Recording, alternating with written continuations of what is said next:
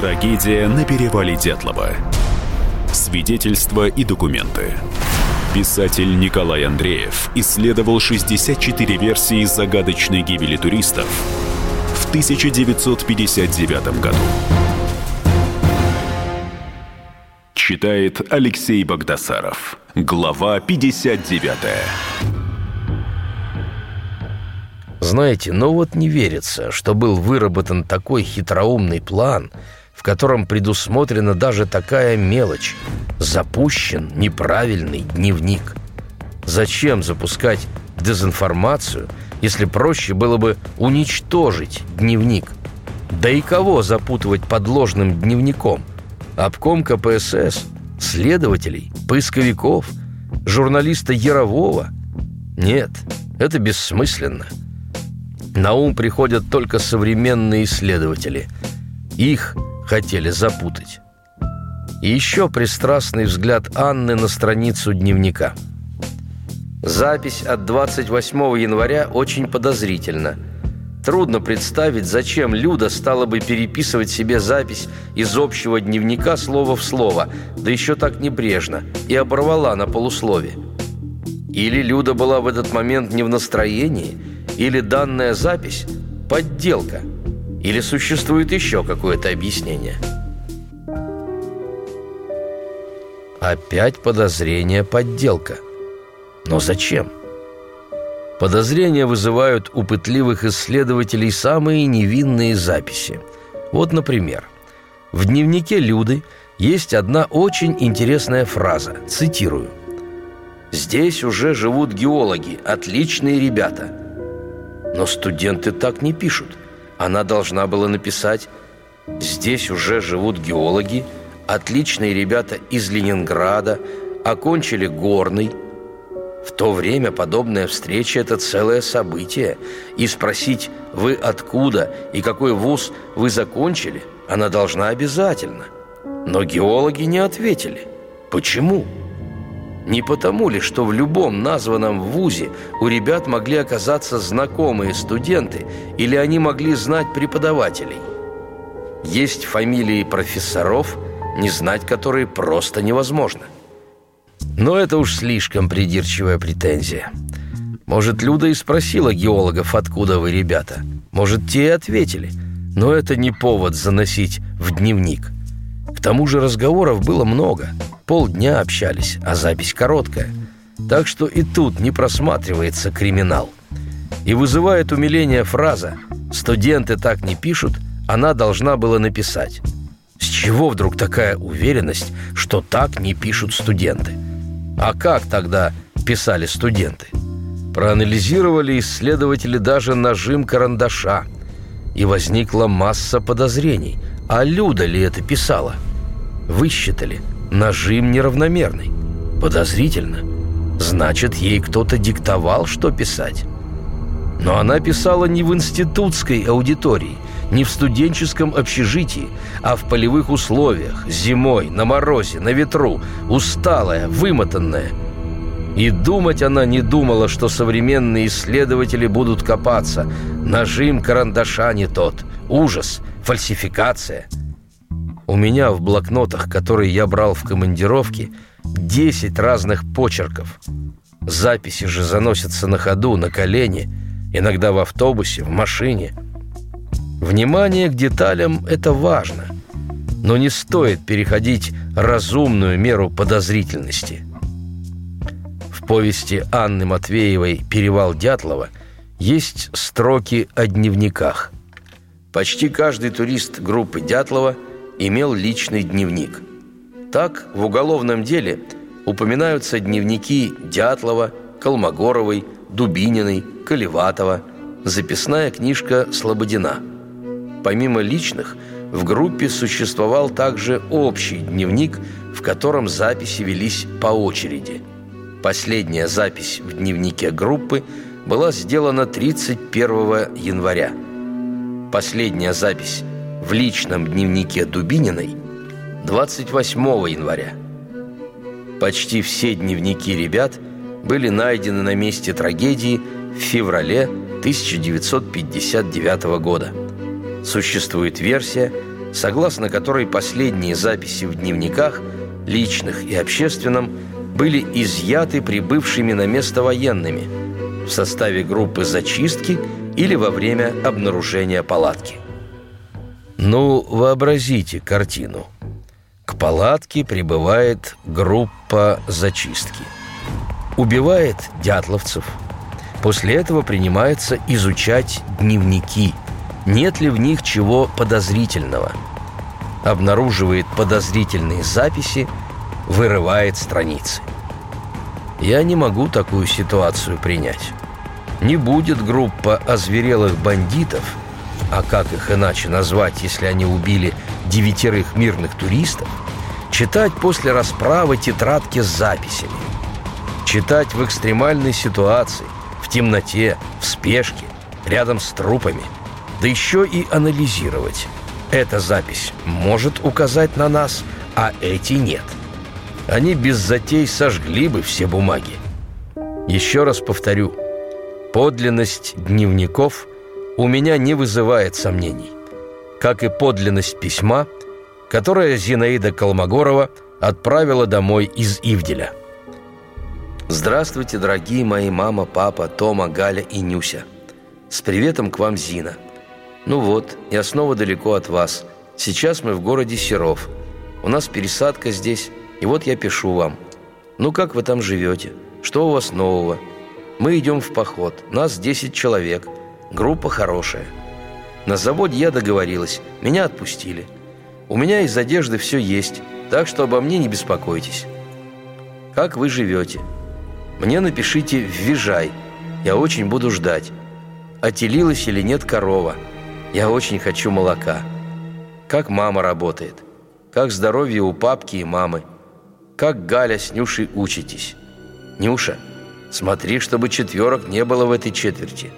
А Галя, исправь тройку по физкультуре на четыре. Больше катайтесь на лыжах и вообще больше бегайте. Ну так пока и до свидания. Целую всех крепко. Ваша Зина. Напишите мне, я очень буду ждать. Хорошо? Текст незамысловатый, обычные бытовые подробности – и чувствуется деревенское происхождение Зины. Кто еще может интересоваться, отелилась корова или нет? Текст мало информативный. Но и письмо Зины тоже подвергается сомнению. Она ли писала? Доводы такие. Письмо очень странное. В некоторых местах буквы «Т» и «Ш» подчеркнуты сверху, а в некоторых нет. Почерк больше похож на современный – Тогда не так писали. Тогда не так писали. А как тогда писали? У других вызывает сомнение вот что. На письме нет вмятины от почтового штемпеля. Вызывает подозрение дата.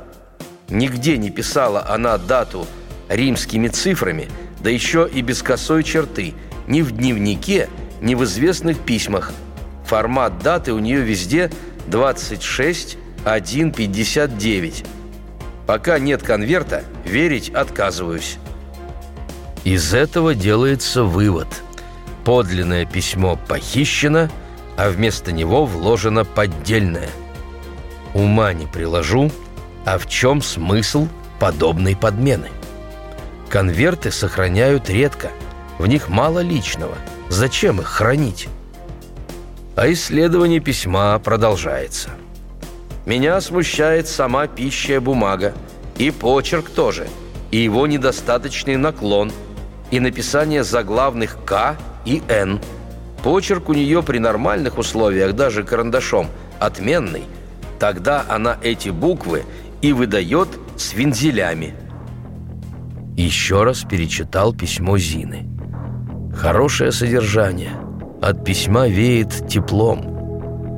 Ну и, наконец, свидетельство Валентины Токаревой, которой Зина и написала письмо. Последнее письмо от Зины Колмогоровой я получила из Серова, а в феврале узнала о гибели группы. Звали и меня в этот поход, но меня не отпустили с завода. А когда стало известно о гибели группы, меня даже на похороны не отпустили – С предположением, озвученным в газете, что виной гибели ребят стали Манси, я не согласна. К этому нечего добавить. Фальсифицировано ли уголовное дело? Поначалу сам факт, что сохранилось уголовное дело, я рассматривал как таинственный и подозрительный.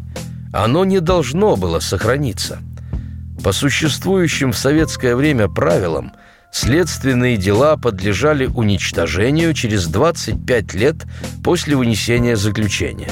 То есть оно должно было сгореть в специальных печах в 1984 году. Но не сгорело. Почему?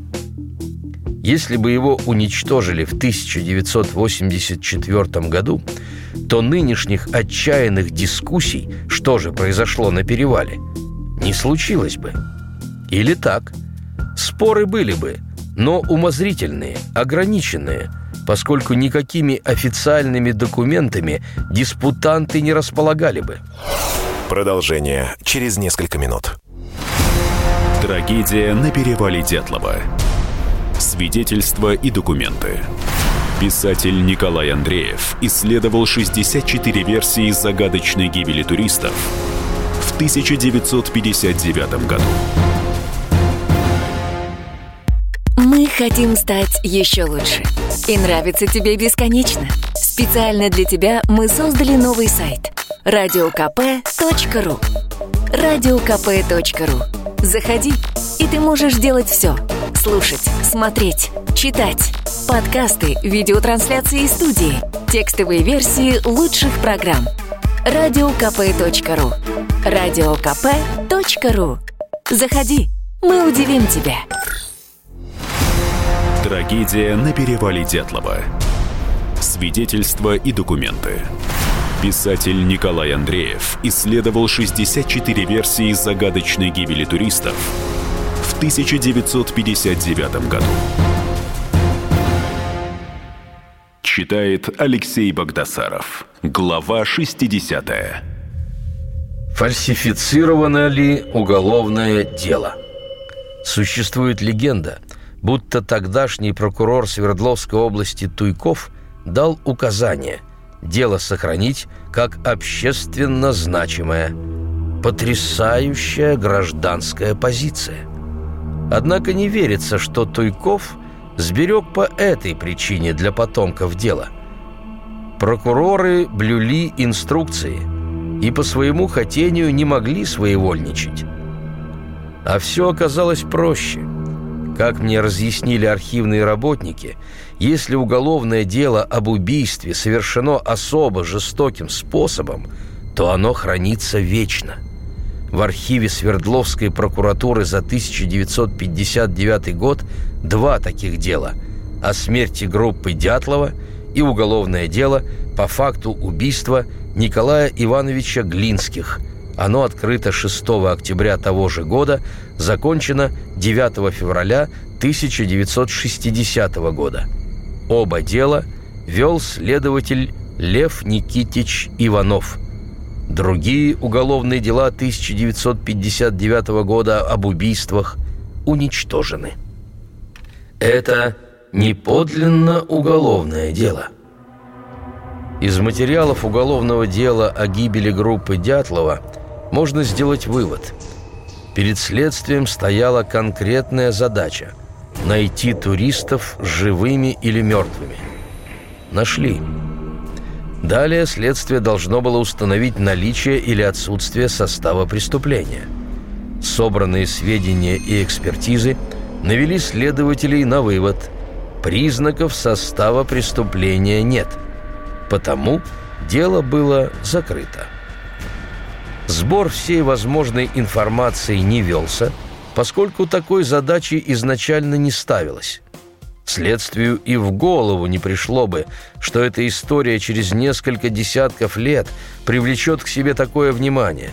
То есть ни Иванову, ни тем более обкому КПСС и в голову бы не пришла такая дикость, что через 30 лет наступит время гласности, и все факты, которые собраны в деле – станут общедоступными. Но как бы там ни было, уголовное дело сохранилось. С ним можно ознакомиться в Государственном архиве Свердловской области. Юрий Кунцевич предпринял героическое деяние. Выпустил факсимильное издание уголовного дела. Тираж очень ограниченный, но он есть. Я располагаю экземпляром этого ценного издания.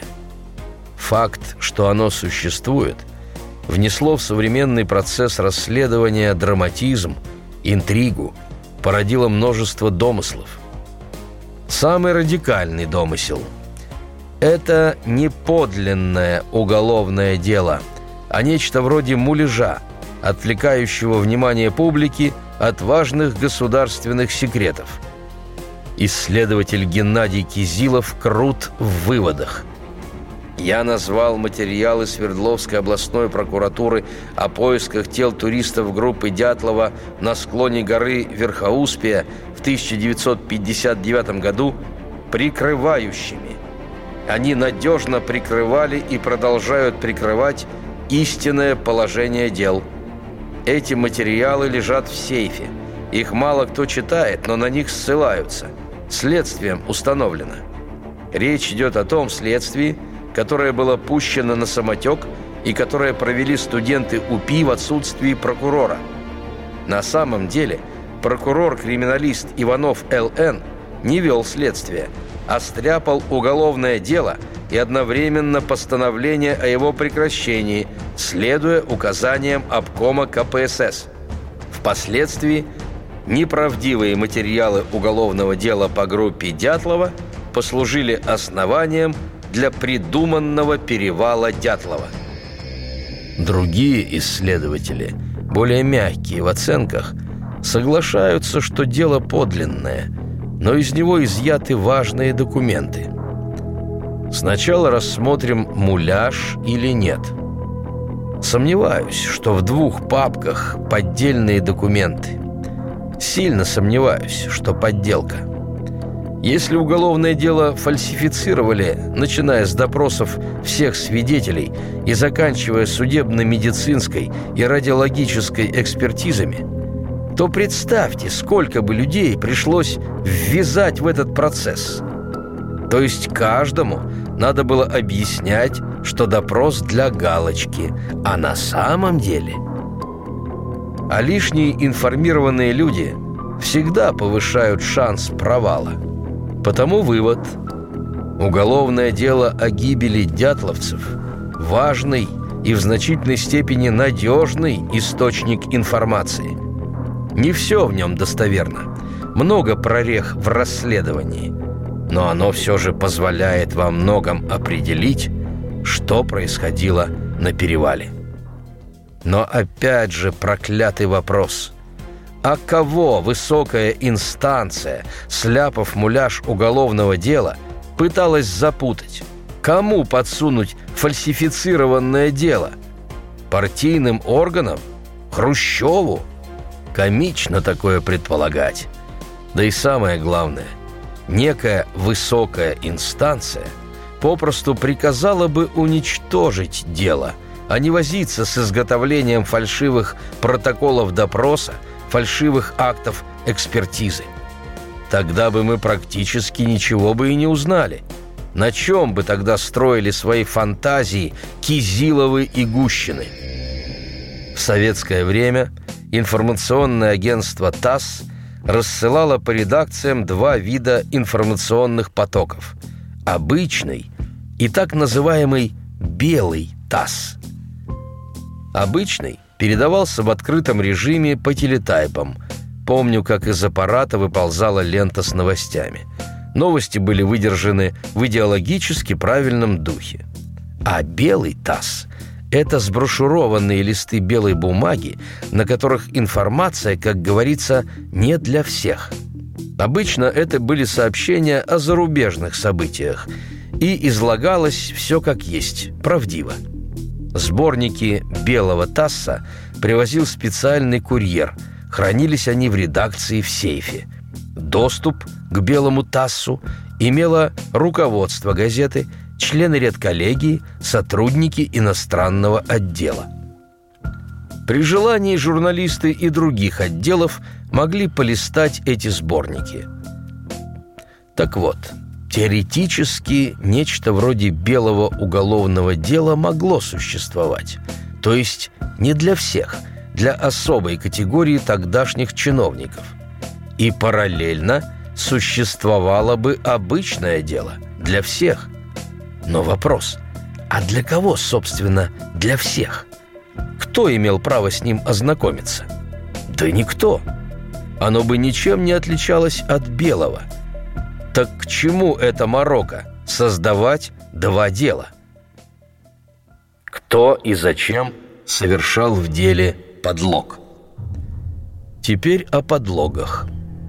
Вот мнение одного исследователя. В уголовном деле масса подлогов. Явно отсутствует некоторое количество реальных экспертиз и документов, а имеющиеся со многими странностями. Практически уверен, что радиологические экспертизы были проведены на самом первом этапе и у настоящих экспертов. Не в СЭС и, по-видимому, положительные. И, конечно же, по-настоящему зараженные вещи давно были изъяты и находятся в профильных инстанциях. То есть человек практически уверен, что делу нельзя верить.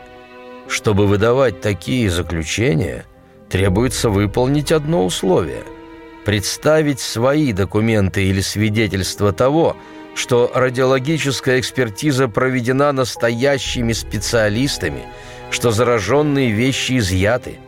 Уверен, для этого конкретного исследователя задача невыполнимая. Чтобы опровергать документ, нужно иметь свой документ, который подтверждает подозрение о подделке. Если не располагаешь им, все словеса типа «практически уверен», явно отсутствует масса подлогов, домыслы и ничего больше. Существует так называемый второй том дела. Для исследователей это тоже предмет для подозрений. Некоторые считают, что в нем как раз и были документы, которые вынули из уголовного дела. На самом деле все объясняется просто. В ходе следствия ведутся черновики – есть двойные экземпляры документов. В уголовное дело их не подшивают, и выбрасывать их нельзя, потому следователи и заводят дополнительную папку для подобных бумаг. Это называется наблюдательное производство. Покупайте книгу Николая Андреева «Тайна перевала Дятлова» во всех книжных магазинах страны или закажите на сайте shop.kp.ru Трагедия на перевале Дятлова. Свидетельства и документы. Писатель Николай Андреев исследовал 64 версии загадочной гибели туристов в 1959 году.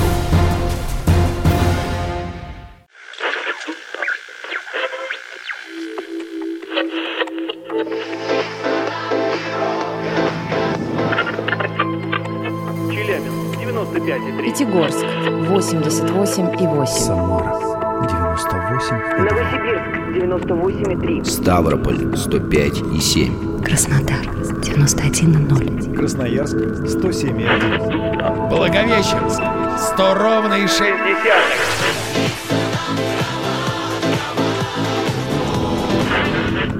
Санкт-Петербург 92,0. Москва 97,2.